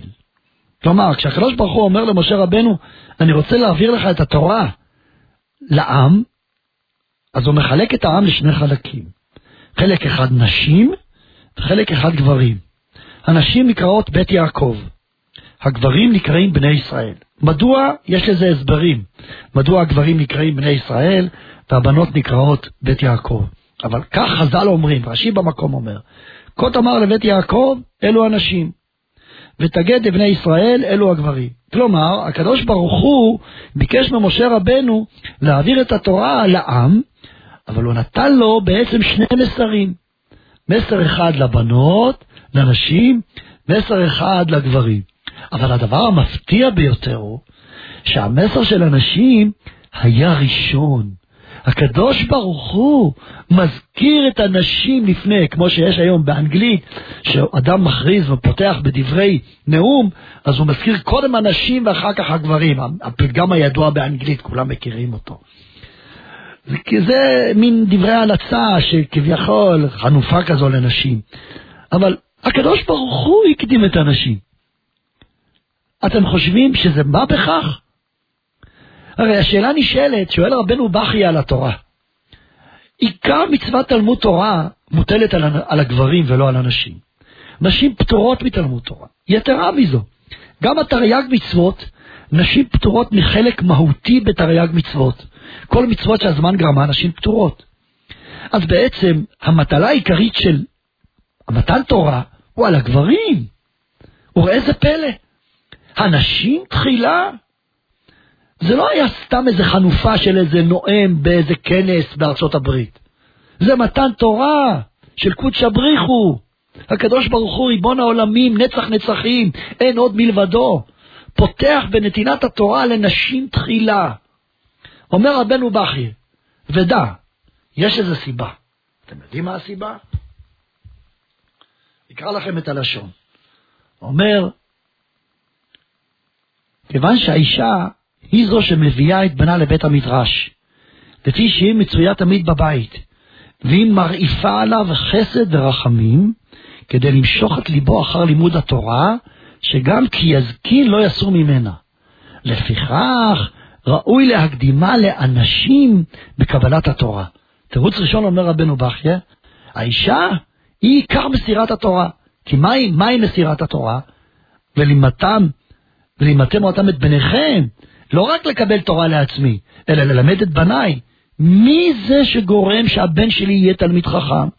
מי זה שגורם שהבת שלי תינסה לתלמיד חכם, ותוותר על כל מנעמי עולם הזה, בשביל להינסה לתלמיד חכם באמת, בתוך שאיפה אמיתית? האישה היא זו שגורמת, כך אומר רבנו בחייה. אומר הקדוש ברוך הוא, אם כך, אז היא עיקר התורה. נכון, בצניעות האופיינית היא נמצאת מאחורי הקלעים, אבל מאחורי הקלעים היא המנוע של מסירת התורה. דברים מפליאים. ממשיך רבנו בחייה, ואומר, לכן ראויה האישה להתפלל לשם יתברך בשעת הדלקת הנר של שבת, שהיא מצווה המוטלת עליה, שייתן לה השם בנים מהירים בתורה, כי התפילה נשמעת ביותר בשעת עשיית המצווה, ובזכות נר שבת שהוא אור. תזכה לבנים בעלי תורה הנקראת אור, שנאמר כי נר מצווה ותורה אור. וכן דרשו חז"ל בגמרא בשבת דף כ"ג עמוד ב', הרגיל בנר, הביאן לו בנים תלמידי חכמים. אתם יודעים, יש תפילה מיוחדת שהתנסחה, והאשכנזיות אומרות את זה, תפילה מאוד מאוד יפה. יהי רצון לפניך, תפילה מיוחדת שהאישה מברכת בזמן הדלקת הנרות, שתכונן אותי ואת אישי, מעניין שלא אומרים בעלי, אומרים אישי, יפה מאוד, ואת בניי ובנותיי, וזכני לגדל בנים ובני בנים חכמים ונבונים, אוהבי השם, יראי אלוקים, אנשי אמת, זרע קודש, בהשם דבקים, ומאירים את העולם בתורה ובמעשים טובים, ובכל מלאכת הבורא יתברך שמו. איזו תפילה יפה. זה הנוסח של התפילה שתקנו לומר בזמן הדלקת הנרות. אני רוצה לומר יותר מזה, מה רש"י אומר במשנה? המשנה באבות אומרת, אשרי יולדתו על רבי יהושע בר חנניה. רבי יהושע בן חנניה, אשרי יולדתו. אומר רש"י, למה אשרי יולדתו? למה לא כתוב אשרי אביו שלימדו תורה? אומר רש"י, לפי שאימו גרמה לו שיהיה חכם, שכל הימים שהייתה מעוברת, הייתה מחזרת בכל יום על כל בתי המדרשיות שהיו בעיר. דמיינו, אישה בהיריון דואגת, ההיריון שיהיה תקין, הולכת לטיפול רפואי, מעקב, אחות, הריון תקין וכולי, אולטרסאונד, וכל הדברים האחרים, אבל היא עשתה מעקב הריון מסוג אחר, מעקב הריון רוחני. בכל יום ויום הייתה הולכת לבתי מדרשות, ואומרת לחכמים שהיו בבתי המדרשות, בבקשה מכם, בקשו רחמים על העובר הזה שבמאי, שיהיה חכם. אומרים חז"ל, זה מה שגרם לו לרבי יהושע בר חנניה, שיהיה תלמיד חכם. התחישה האולטימטיבית שלה, בכל יום היא נושאת ברחמה, בן זכר בעזרת השם, אבל זה לא מספיק שיהיה בן, אני רוצה תלמיד חכם, כי זה העיקר, זה משרת נפשה של יהודייה, אמא יהודייה. וזה בעצם מה שהביא אותה למצב הזה, שהיא זכתה. אומרים חז"ל, רבי יהושע בר חנניה, אשרי יולדתו. כל מה שהוא זכה, זכה בזכות אמו. הגמרא אומרת רבי חנינא. רבי חנינא בגיל 80, היה עושה פעולה ספורטיבית מיוחדת במינה, כך הגמרא מתארת, שהוא היה מרים רגלו אחת, וקושר את צרוכי נעליו כשהוא עומד על עומדו. אפלה בפלא, אדם צעיר, ספורטאי לא יכול לעשות דבר כזה. אדם בן 80, שאלו אותו, איך זכית לעשות כזה דבר? אמר להם, שמן וחמים שסחטני אימי בילדותי, הם שעמדו לי בזקנותי. פשוט על המילים. אמא שלי פתמה אותי באוכל טוב, היא עשתה לי תבשילים, נתנה לי אוכל, בגלל זה אני יצאתי כזה בריון. שמן וחמים שסחטני אימי בילדותי, הם שעמדו לי בזקנותי. הגר"א מווילנה אומר, הכוונה אחרת. רבי חנניה אומר, איך זכיתי להיות רבי חנניה? איך אני זכיתי להיות רבי חנינא? להיות תלמיד חכם, חוגה בתורה. שמן וחמין שסחטני אימי בילדותי. שמן וחמין, הכוונה לחום ואהבה. האמא, ברכות שלה, מצליחה מה שהאבא לא מצליח. האבא זה מידת הדין. והאימא במידת הרחמים שלה מצליחה הרבה פעמים לעגל פינות מה שצריך במיוחד בדור שלנו, ומצליחה להגרום לילד באהבה הגדולה שלה אליו, להוביל אותו לקראת התורה והמצוות. אומר רבי חנינה, אתם רואים אותי היום? מה שהוביל אותי לזה, זה השמן והחמין שנתנה לי אמא כשהייתי תינוק. מה הכוונה שמן וחמין? חום ואהבה. זה מה שעשתה לי אמא, וזה מה שהוביל אותי עד הלום. הגמרא אומרת על הפסוק, חז"ל אומרים, חכמות נשים בנתה ביתה, ואיוולת בידה תהרסנה. אומרים חז"ל, חכמות נשים בנתה ביתה. מי זה חכמות נשים בנתה ביתה? זו יוכבד, שהעמידה עמודי עולם. כולם יודעים את מי העמידה יוכבד. 3 עמודי עולם. משה, אהרון ומרים. זה הפשט, חכמות נשים בנתה ביתה. אני הייתי אומר, שבמה זכו להיות משה, אהרון ומרים? בזכות האבא, עמרם. וילך איש מבית לוי, ויקח את בת לוי. אבל חז"ל אומרים אחרת. משה, אהרון ומרים זכו להיות מה שהם בזכות יוכבד. עכשיו, בא הקדוש ברוך הוא במתן תורה, שהוא יודע את הכוח של אנשים. הוא אומר, זה מה שיאפסה לנו בנים תלמידי חכמים. מה שווה שאני אתן תורה לדור, שהתורה תיעצר חלילה ולא תמשיך הלאה לדור הבא? מי נוטל לי ערובה שהתורה תמשיך הלאה לדור הבא? זה הכוח של אנשים.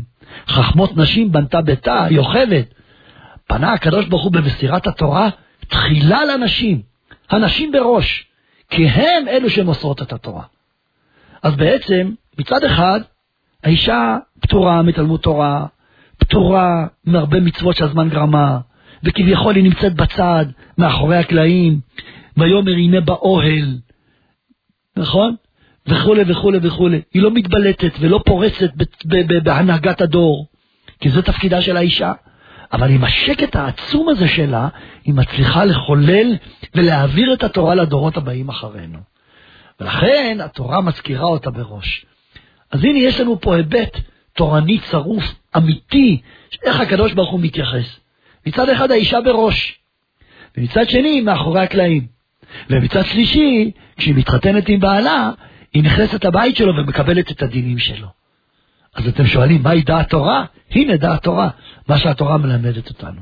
אנחנו לא נגיד אזרחיות ואזרחים, אלא אנחנו נגיד אזרחים, כאשר יש איש אחד בתוך הקבוצה, כי כך לימדתנו תורה.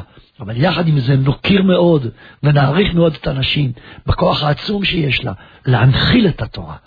כה תאמר לבית יעקב, ותגד לבני ישראל. הנשים תחילה במסירת התורה. ואידך זיל גמור. דעת ותורה, שאלות התמודדויות ולבטים באספקלריית היהדות.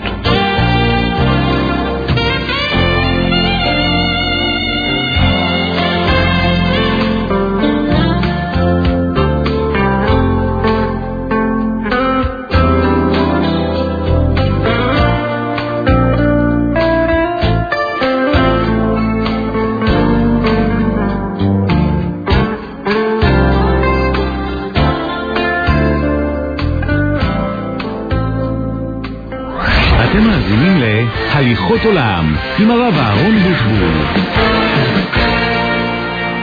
חזרנו לתוכנית, נעבור לשואל הבא לשאלה נוספת. שלום רב, בבקשה. שלום כבוד הרב. בבקשה, כן. שלום כבוד הרב, יש לי שאלה. כן. אמא שלי עובדת בגן, והביאו להם עכשיו לצהרון פלסטיק, אבל רב פעמי. והמשגיח שלהם אמר שאין צורך לטבול ומותר להשתמש בזה ככה, אם זה אפשרי? כן, התשובה היא כן. כלי פלסטיק אפילו רב פעמי אינם טעונים טבילה, זה הלכה למעשה. כלי פלסטיק אפילו רב פעמי, קל וחומר חד פעמי, לא לטבול, אין צורך. טוב, תודה רבה כבוד. תודה רבה, שבת שלום. נעבור לשואל הבא. שלום הרב. כן, שלום, בבקשה. האם מותר לאכול לחם אחרי חצות? מתי, קודם כל מתי, על איזה יום אתה מדבר? שבת, יום שישי, יום ראשון, לילה, יום שישי? היום? כן. טוב, התשובה היא ככה, מותר לאדם לאכול סעודת ארוחת צהריים היום, אפילו עם לחם. מה שאסור לאכול זה ארוחה חריגה. מה זה ארוחה חריגה? למשל, אם אתה הולך למסעדה ואתה אוכל 30 מנות, זה נקרא ארוחה חריגה, זה אסור לעשות ביום שישי. אבל אם אתה אוכל ארוחה רגילה, דהיינו אתה אוכל לחם עם גבינה, ארוחת צהריים, מותר לך. אם אתה אוכל לחם עם ביצה, מותר לך. בסדר? דבר נוסף, אם אתה עכשיו הולך לסעודת ברית מילה, אפילו שסעודת ברית מילה היא ארוחה גדולה והרבה מנות, מותר לכתחילה לאכול בסעודת ברית מילה, אפילו שזו סעודה גדולה, בגלל שזו נקראת סעודת מצווה. בסעודת מצווה מותר לאכול ביום שישי, אפילו עד כניסת השבת. אבל סעודת חולין מותר אם זו סעודה רגילה. אם זו סעודה גדולה, אסור. בבקשה. תודה רבה. בבקשה, כן. אמרתי שבארנוס ומותר? אמרתי שמותר לכולם. דיברתי על גדולים, לא דיברתי על קטנים. קל וחומר שקטנים מותר, גם גדולים. כל מה שאמרתי דיברתי על אנשים גדולים. בבקשה. תודה רבה, שבת שלום. נעבור לשואל הבא. שלום הרב. שלום, בבקשה. רציתי לשאול כמה שאלות. דבר ראשון, ידועה מחלוקת לגבי אורך של החצאית של אישה. האם צריך שזה יהיה עד הקרסול או מתחת לברך? נו. וידוע שהרב ידיע עומר כתב שעשינו מספיק מתחת לברך וזה כבר מספיק לצניעות. מישהו הראה לי מכתב שהרב חזר בו והוא אמר לחתן של רב חמו כאן מנהרבך שהוא כתב לו שם שהוא חוזר בו וצריך עד הקרסול, ואפילו אם מתחת לברך, אם רוצים לקרוא קריאת שמע נגד זה, זה נקרא כנגד ערווה. שאלה מה הרב יודע דבר כזה? אני לא יודע. לא יודע, תשובה, אני לא בקיא בזה, לא יודע, במכתב הזה אני לא מכיר, בוודאי שלא, שאם אישה לובשת חצאית לאחר החלק התחתון של הרגל עטוף בגרב, שיהיה אסור לקרוא קריאת שמע, זה מפתיע אותי מאוד. הוא הראה לי שזה כתוב ב... אולי הרב התכוון באישה שלא גורבת גרביים. לא, גם אם היא גורבת גרביים גודק שם, זה הוטף בהלכה ובהגדה בפרקי אבות שם, מישהו הראה לי את זה. אני לא יודע, אני לא מכיר את זה בתשובות של הרב. אני יכול לומר לך אבל דבר אחד, שהרב מעולם לא אמר את זה לבנותיו. אני יכול לומר, אשתי שתחיה, כל דבר שאלה אותו וכל דבר קיבלה ממנו, והוא לא אמר לה את זה. קשה להגיד שהרב יגיד שעד כדי כך שעשו לקרוא קריאת שמע גם עם גרביים, קצת קשה לי להאמין בזה. טוב, בבקשה, כן.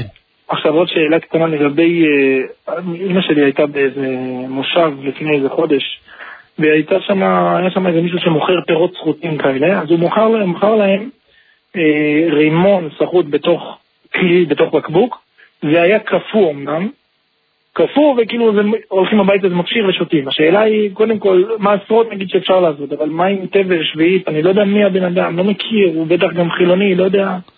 טוב, אז התשובה היא ככה, שביעית אין בעיה, בגלל שהיום פירות הם לא שביעית. לא, זה כפו, אבל אולי זה היה אז והקפיאו. טוב, אז הולכים, קודם כל אפשר לשאול אותו ממתי זה. קשה לי להאמין שיחזיקו בקבוק כפו מלפני שנתיים. דבר שני, לגבי טבל, אתה מפריש תרומות ומעשרות. עכשיו, אורלה, גם היום ההלכה היא שלא צריך לעשות ברורים על אורלה, כי הולכים אחרי הרוב. רוב ככל הפירות, למעלה מרוב משמעותי, 80-90% מהפירות, אין בהם חשש אורלה. אז לכן, הלכה למעשה שהולכים אחרי הרוב. כל דה פריש מרובה פריש. יש תשובה על זה ביביע עומר ברחבה, שכל דה פריש מרובה פריש, ומעיקר הדין, אפילו אם אין השגחה על אורלה, אפשר לאכול פירות בלי חשש אורלה. טוב, בבקשה. אולי עכשיו שאלה אחרונה לגבי... מה שהרב דיבר בשעה הקודמת של המאזין שדיבר לגבי חנות בתוך הקניון שפותחים אותה בשביל גויים. לכאורה, אם זה שבבעלות יהודי וגוי עובד שם בשביל גויים, זה עדיין אסור, משום שהיהודי מסתחר מזה, וזה לא הדעת בנפשו של הגוי, ולכאורה זה דינות כמו מרחק ברשמי. לא, נעשה סדר. אם אדם, מרן כתב בשולחן ערוך, שאם אדם קיבל מהמלך גביית המכס, מפורש בשולחן ערוך כותב את זה, כתב גביית המכס, המלך מינה אותו לגבות את המכס, הוא מקבל אחוזים, יהודי, והמכס פועל גם בשבת, אז מותר לו להפעיל מוכס גוי בשבת, ובלבד שייתן לו אחוזים. כך כתב מרן מפורש, מפורש בשולחן ערוך. ואפילו שיודעים כולם שזה של היהודי, בכל זאת זה מותר. אבל שם כתב מרן, מה הטעם שזה מותר? משום פסיידה. בגלל שיש הפסד שהוא מפסיד, אם הוא לא יגבה את המכס ביום שבת, אז מותר, וכולי. אז פה למשל, זה יותר חמור, המקרה של המכס הוא יותר חמור. ובכל זאת מרן התיר. עכשיו, לכאורה, כשיש לנו גוי, אני בכוונה אמרתי שהגוי לא מקבל שכר יומי, אלא מקבל בקבלנות, אני מדגיש. מה זאת אומרת קבלנות? אביא דוגמה. אני סוחר חברת כוח אדם. והחברת כוח אדם באה ומפעילה לי את החנות על ידי חברת כוח אדם, ואני משלם לחברת כוח אדם עבור ההחזקה של החנות. מבין? לא משלם להם שכר יומי. ואין מראית עין, מותר. רק פה במקרה שזה חנות בארץ ישראל, בקניון יהודי, יש מראית עין. ולכן צריך להתגבר על החלשה הזה של מראית עין. זה מה שאמרתי, לכן אסור. אבל זה ודאי שאם הגוי עובד רק בשבתות, והוא משלם לו עבור שבתות, זה יעצור מדינה, שכיר יום. גם זה, אבל אם הוא מקבל, תקשיב. המקרה של המכס, זה גוי שעובד רק בשבתות. מקרה של המכס. אבל, ומרן התיר. ולמה מרן התיר? משום פסיידה. אבל שמה אני מדגיש, אני לא נותן לו שכר יומי, אלא אני נותן לו אחוזים מהעסקאות. למשל, אם המכס אותו היום היה 1,000,000 שקל, אני נותן לו 10%. מבין? טוב. בסדר גמור, אני אמרתי שוב, מה שאמרתי זה לא להלכה ולמעשה, דבר כזה לא שואלים ברדיו. תוכנית שאלה כזו שואלים תלמיד חכם מופלג, בקיא בהלכות, יש בספר הר צבי, כתב כמה וכמה תשובות, איך אפשר להתיר להפעיל חנות בחוץ לארץ של יהודי על ידי גוי. על ידי מחירה, על ידי קניין, כל מיני טקטיקות הלכתיות. וצריך להיות בקיא, מאוד, מאוד בקיא, בהלכות שבת ובהלכות חושן משפט כדי לענות על שאלה כזו. זה לא שאלה ששואלים רב שכונה, ואני לא מזלזל ברבני שכונות, זה שאלה ששואלים גדול בתורה, שבקיא בדיני חושן משפט, ובקיא בדיני שבת, ורק אז לכן זה לא מתאים לתוכנית רדיו. אני יכול לענות, אבל באופן ספציפי לאדם, באופן כללי, מה ששאל אותי, אמרתי שאסור בגלל מריטאי. טוב, תודה רבה. שבת שלום, נעבור לשואל הבא. שלום. שלום רב, בבקשה. שלום רב. שאלה רב לגבי בקבוצה, שחמט, דמקה. מה לגבי רמי? מה זה רמי? תזכיר לי, משחק קלפים. כן, שקונים אותי בסריות כאלה. אבל למה אנחנו לא שומעים אותך טוב? במשחק שבונים אותו. יופי, עכשיו שומעים אותך טוב. מראש צריך לעשות ככה כשמדברים ברדיו. טוב, התשובה היא ככה, רמי זה משחק קלפים, ואתה צריך לאסוף סריות, משהו כזה? כן.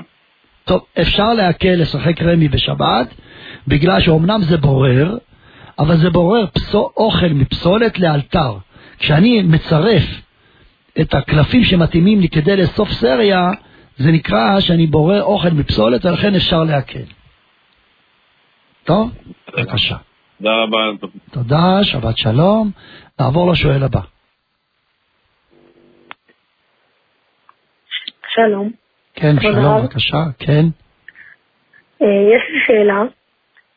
במסגרת הלימודים שלי, אחד מהמורים ביקש ממני להחזיק לו את הטלפון, ובטעות נפל. ונשבר המסך. השאלה אם מחויב כאן לשלם על המסך או שלא. טוב, אני שואל אותך עכשיו, האם אתה פשעת בזה שהמסך נפל או שזה קרה בלי פשיעה, בלי רשלנות מצדך?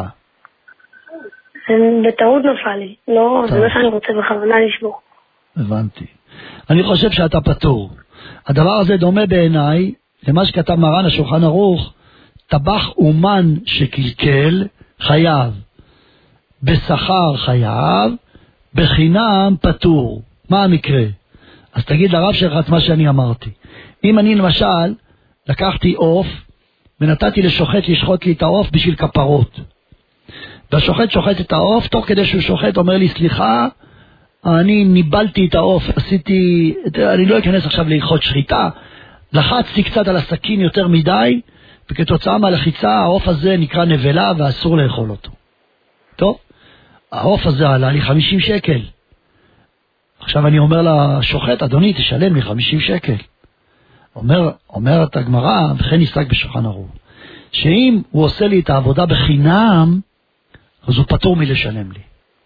אבל אם הוא קיבל שכר, אם שילמתי לו 5 שקלים עבור השחיטה, אז הוא חייב לשלם לי את כל העוף 50 שקל. אז אני משווה את המקרה שלך למקרה של השוחט. למה? במקרה של השוחט אני בטוח שהשוחט לא רצה לפגום את הבהמה, את העוף. רמה, קורה. גם אתה. אני בטוח שאתה לא התכוונת להפיל את הטלפון. אבל מה זה קורה? כל אחד קורה שנופל לו טלפון מהיד. רגע אחד היא שימת לב וכדומה. אז אם המורה היה אומר לך תחזיק לי את הטלפון, והוא היה משלם לך שכר טרחה, אז היית חייב לשלם לו. אבל ברגע שלא שילם לך שכר טרחה, אלא זה היה בחינם, נראה לי שאתה פטור. אבל בתנאי שאתה באמת תעיד עליך השמיים והארץ, שלא הייתה פה שום רשלנות מצדך, בזה שהטלפון נפל לך מהיד.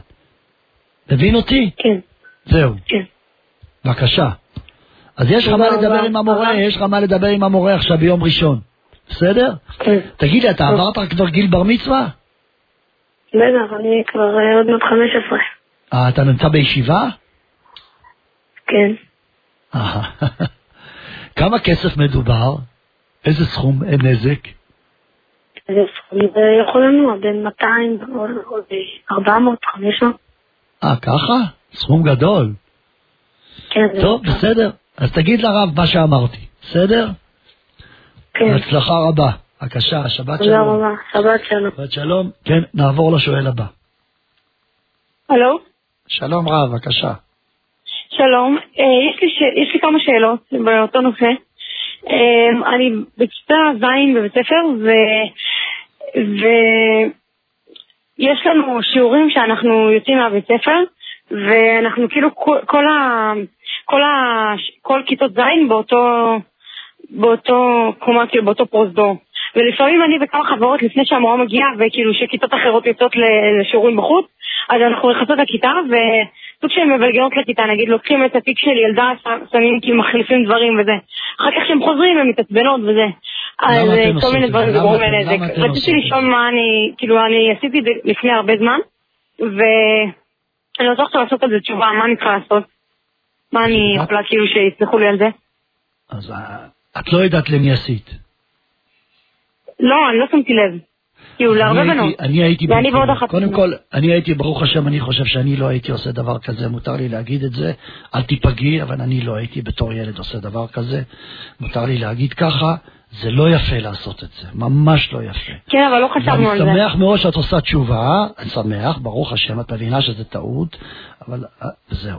אם חס וחלילה אני הייתי עושה דבר כזה, אני שוב חוזר, אני לא הייתי עושה, אני הייתי עכשיו קצת מתבייש, כותב פתק בלוח המודעות, ואומר לבנות העיקרות, אני פלונית, או את לא חייבת לכתוב את שמך, אני עשיתי כך וכך, אני מבינה שעשיתי טעות, אני מבקשת את סליחתכן, אני מקווה מאוד שתסלחו לי על כך, אני מבקשת את סליחתכן מעומק הלב, אני מבינה שזו טעות גדולה, אני ממש מתחרטת על זה, זו טעות כלפי שמיה וכלפיכן, אני מתנצלת. מי שרוצה פיצוי כספי, אני אתן לה פיצוי כספי. תתני מספר טלפון שיתקשרו אלייך. אבל אם יזהו את המספר טלפון שלי? מה יקרה? מה ירביצו לך? לא, אבל לא יודעת, הם יכולים אולי לפגוע בי, לא יודעת. ככה, ממש ככה. ככה זה, כבר פוחדים מפגיעה. טוב, אז אם ככה, את פתורה, את לא חייבת להגיד את השם, אבל לפחות תבקשי סליחה. הבנתי, ואותו דבר יש לי שאלה, גם שהתפללנו, אני ועוד חברה איחרנו, והתפללנו בכיתה שהייתה ריקה, והיה שם קולות שהמדריכה שלהם הביאה, היה שם קולה, אז אמרתי לחברה, כאילו, היא ילדה שלא אכפת לה, כאילו, מהרבה דברים. אז אמרתי לה בצחוק, בוא נענה את הכל, אבל שיפתחו זה, כאילו, יעשה בלגן. אז אני לא, כאילו, רק הבאתי את הרעיון, אבל בצחוק, והיא עשה את זה. ואחר כך שהגעתי לכתר, ראיתי שזה, כאילו, בסדר. גם דווקא, כאילו, היה רגיל, הם לעבוד זה. טוב. לא אמרתי להם שזה אני, מה אני צריכה לעשות? את יודעת, התוכנית שלנו מיועדת להגיד דברים טובים, ואת מספרת עכשיו שני סיפורים שליליים, ואני לא יודע, אני מקווה מאוד שלא ילדים ילמדו מזה, לעשות שטויות. באמת, נעזוב, מה שהיה היה, בסדר? עזבי, לא קרה שום דבר, נעבור הלאה. פעם הבאה שתתקשרי, תקשרי להגיד שעשית משהו טוב. בסדר? אני מודה לך מאוד, תודה רבה, שבת שלום. נעבור לשואל הבא. שלום כבוד הרב. שלום רב, בבקשה. כן, בקשר למי ששאל על הבוילר, אם אפשר לחבות בשינוי, וגם לגבי בוילר שיש בו נורה? כן, התשובה היא כן, גם בבוילר שיש בו נורה, ואפילו שהנורה של הבוילר היא לא נורת לד, בדרך כלל הנורה של הבוילר היא נורת ליבון. בכל זאת, כשמדובר בכיבוי, האיסור הוא רק דרבנן, ולכן אני שוב חוזר על ההלכה.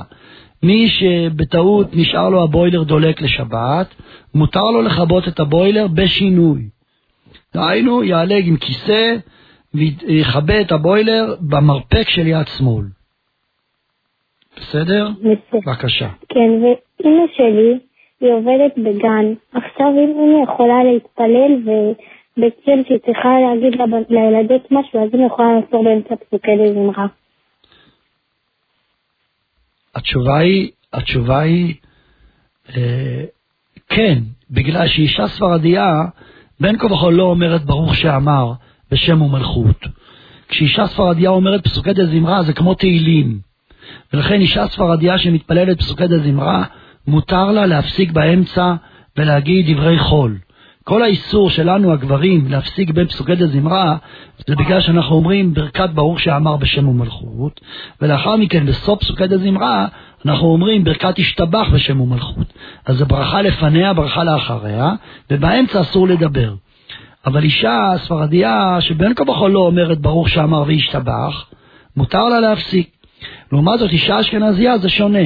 כי אישה אשכנזיה שאומרת פסוקי דזמרה, אומרת ברוך שאמר בשם ומלכות, ואומרת השתבח בשם ומלכות, אז באמת אסור לה להפסיק. אז לכן אני מציע שאם היא עובדת בגן, אז גם האשכנזיה תוותר על פסוקי דזמרה, ולא תאמר פסוקי דזמרה בזמן שהיא מטפלת בגן, כי זה בלתי אפשרי, כי היא חייבת לטפל בילדות. איך היא יכולה לטפל בילדות כאשר היא אומרת פסוקי דזמרה? היא חייבת להפסיק באמצע. לכן אני מציע שלא תגיד פסוקי דזמרה. אבל ספרדיה יכולה לומר וגם להפסיק באמצע. בסדר? בבקשה. ודורדורנט רול, מותר לשים בשבת? התשובה היא אם זה רול עם נוזל מותר, כן. אם זה רול שיש בתוכו נוזל מותר, זה לא נקרא ממרח, כן, מותר. בבקשה. תודה רבה, שבת שלום. שבת שלום, נעבור לשואל הבא. שלום כבוד הרב. שלום, בבקשה. ישר כוח לתוכנית, רציתי לשאול הרב עובדיה כותב בהליכות עולם שמי שאוכל עוגה לפני הסעודה, בגלל ספק ברכות להקל, אז עדיף לא לברך וברכת המזון תפתור אותו. כן. עכשיו, רציתי לשאול לגבי מי שעושה קידוש בשבת, והוא אחרי זה הולך ללמוד קצת, כאילו איזה 10 דקות, רבע שעה אפילו, כמה זמן כאילו הוא כן יצטרך לברך ברכה האחרונה? שאלה טובה, אתה שואל שאלה טובה, וכמדומני שהרב מתייחס לזה בספר חזון עובדיה בשבת ב'. מכל מקום, אני חוזר על ההלכה, דבר מאוד פשוט. מי שנוהג לעשות קידוש בסעודת שבת בבוקר, ולאכול עוגה, ורק אחרי זמן מסוים הוא עושה נטילת ידיים, הפתרון הוא לעשות ככה, לברך על המחייה ועל הגפן, לקום מהשולחן, אני מדגיש לקום מהשולחן, לא להישאר על השולחן, ולהפסיק חצי שעה.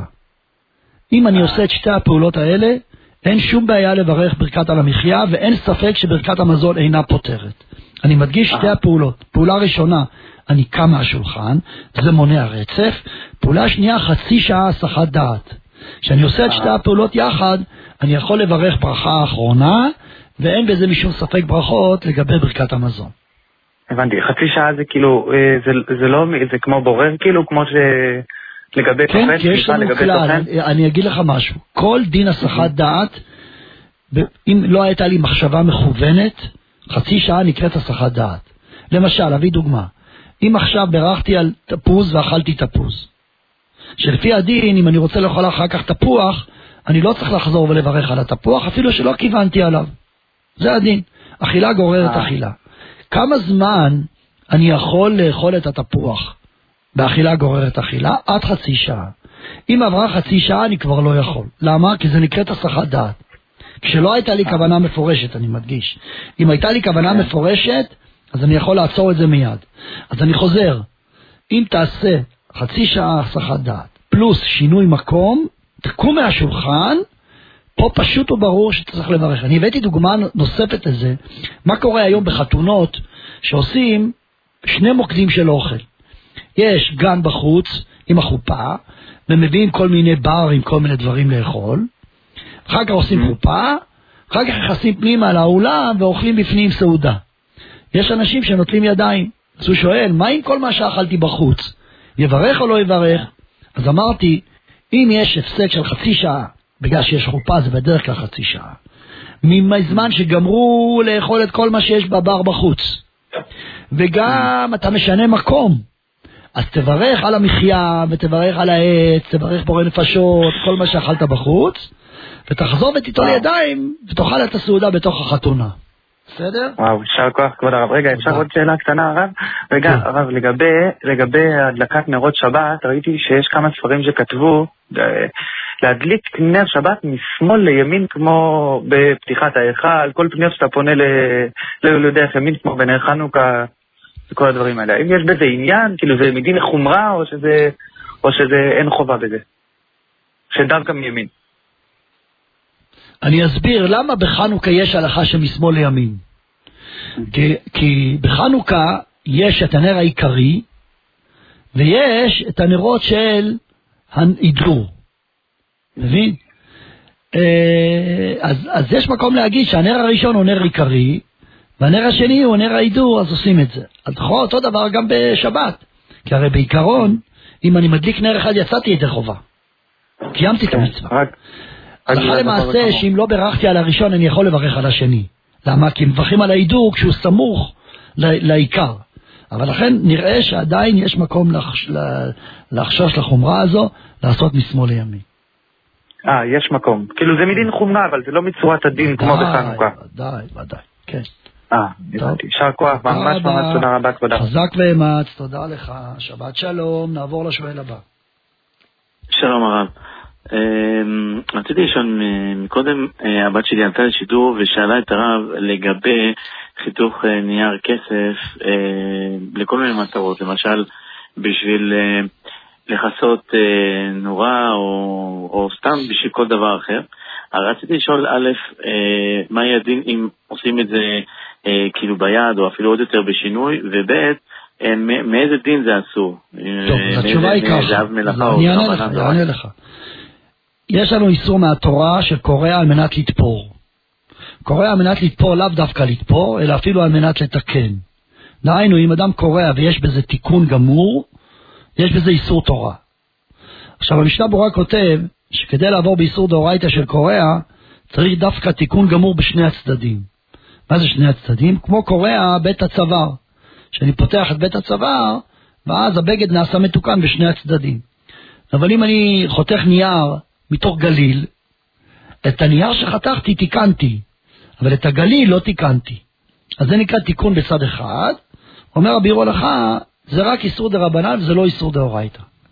כך כותב הביאור הלכה. לסיכום, אם אדם עושה חיתוך או קורע, והוא עושה תיקון בצד אחד, זה איסור דרבנן ולא דאורייתא. עכשיו תמיד, כשיש לי גליל של מפת שולחן, ואני חותך את המפת שולחן כדי לעטוף את המפה, זה שחתכתי את המפה, זה תיקון. מה התיקון?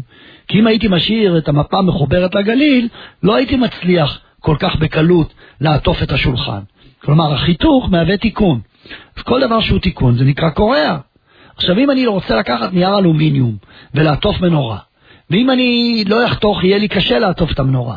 וכשאני חותך, אני מצליח יותר בקלות להשתמש בנייר, אז זה נקרא תיקון בצד אחד, ויש פה איסור דרבנן גמור של קורא מדרבנן. עכשיו היא שאלה אם נעשה בשינוי. טוב, אני לא אוהב את השינוי הזה. שינוי אומרים כשאין חשמל בבית, אני יודע, אין אוכל חם, משתמשים בהיתר הזה כשצריך מאוד. אבל לא משתמשים בהיתר הזה בצורה גורפת. במיוחד שזה מאוד לא חינוכי ללמד ילדים לעשות שינוי. לכן אני טוען שגם בשינוי הדבר אסור. נכון שזה טרדר הבנן, אבל גם טרדר הבנן מותר רק במקום צורך גדול. לכן לסיכום, אין היתר לחתוך נייר אלומיניום, אין היתר לחתוך ניילון נצמד, אין היתר לחתוך מפות שולחן, אין היתר לחתוך נייר טואלט, כל הדברים האלה זה דבר שאסור מדרבנן של קוריאה. טוב, נכון, אבל הרב הסביר שבעצם צריך יהיה פה תיקון, אפילו תיקון מצד אחד, וזה הופך את זה לדרבנן גמור.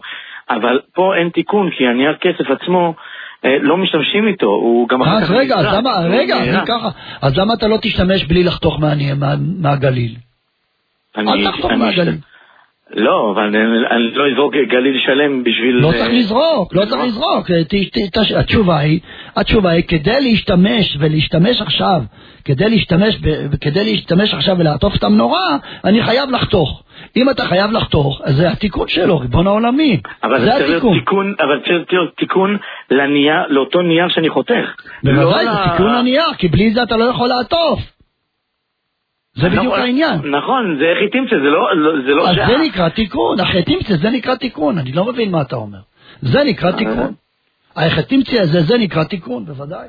טוב, בסדר, שח כוח. חזק ואמץ, שבת שלום, נעבור לשואל הבא. שלום. כן, שלום, בבקשה. שלום וברכה, כבוד הרב. רציתי לשאול את הרב, מה הדין בשבת לבדוק עם התחום דיגיטלי לתינוק חום? מותר למדוד עם התחום דיגיטלי חום לתינוק, זאת התשובה. ולמה?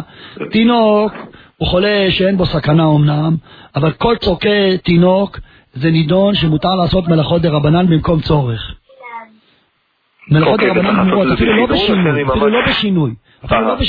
מותר כשצריך לעשות מלאכות דרבנן כשצריך, כפסק הרב. כי כמו שמותר לומר לגוי לעשות מלאכה דאורייתא לצורך תינוק, גם מותר לעשות מלאכות דרבנן גמורות לצורך תינוק.